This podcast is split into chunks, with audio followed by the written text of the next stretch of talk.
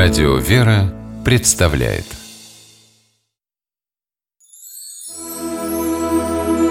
Богослужебные песнопения православного храма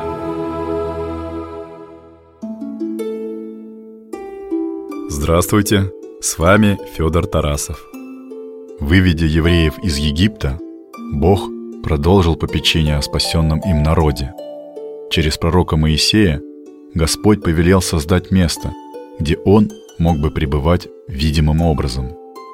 Так появилась скиния собрания.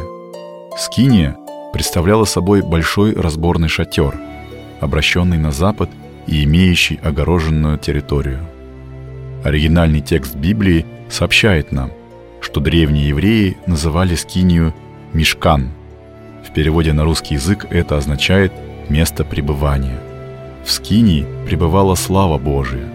Ее, похожие на яркий свет, воочию созерцали Моисей и его брат Аарон, когда заходили в главную часть Скинии, святая святых. Остальные евреи видели присутствие Бога иначе, в виде облака, которое ежедневно обволакивало Скинию и ее двор – Скиния одновременно позволяла иудеям ощущать присутствие Бога, но не открывала тайну Его облика. Такая особенность была связана с тем, что Скиния являлась пророческим символом, символом служения Богородицы Марии. Господь реально присутствовал в Скинии. Также реально Сын Божий вселился в Деву Марию и родился от нее в нашем мире. Этот смысл – заложен в одном из главных песнопений праздника введения во храм Божией Матери – Кандаке. О его истории и содержании рассказывает священник Антоний Борисов. Дева Мария была введена в Иерусалимский храм в возрасте трех лет. Ее родители Иаким и Анна к тому моменту были уже старыми людьми и не могли позаботиться о воспитании своей дочери, поэтому они решили отдать Марию в храм Соломона, при котором существовал приют для девочек. Но это была не главная причина. Прежде всего, Яким и Анна понимали, что их дочь дарована им Богом, и поэтому они хотели посвятить ее Господу.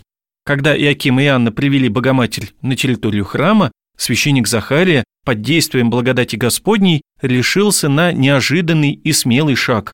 Он не просто ввел Богородицу в храм, куда могли заходить только священники, но и открыл для нее святое святых, Место особенное, где духовно присутствовал Бог. Об этом и говорит нам текст Кандака. Пречистый храм Спасов, многоценный чертог и дева, священное сокровище славы Божия, днесь вводится в дом Господень, благодать совводяще. Я же в дусе божественном, юже воспевает ангели Божии, сия есть селение небесное. В переводе на русский язык этот текст звучит так. Чистейший храм Спасителя, многоценный чертог и дева, священное сокровище славы Божией, в этот день вводится в дом Господень, вводя благодать с собою, ту, что в Духе Божественном. Ее воспевают ангелы Божии, она – скиния небесная. Богослужение праздника введения во храм Божией Матери сложилось довольно поздно, только в 8-9 веках. По новому стилю введение отмечается 4 декабря. Начиная с этого дня в православных храмах начинается период подготовки празднованию Рождества Христова. Так церковь показывает, Дева Мария сначала входит в храм Соломона, а затем сама становится живым храмом, вместилищем Сына Божьего Иисуса Христа. Давайте послушаем кондак введения в исполнении хора Санкт-Петербургской духовной академии.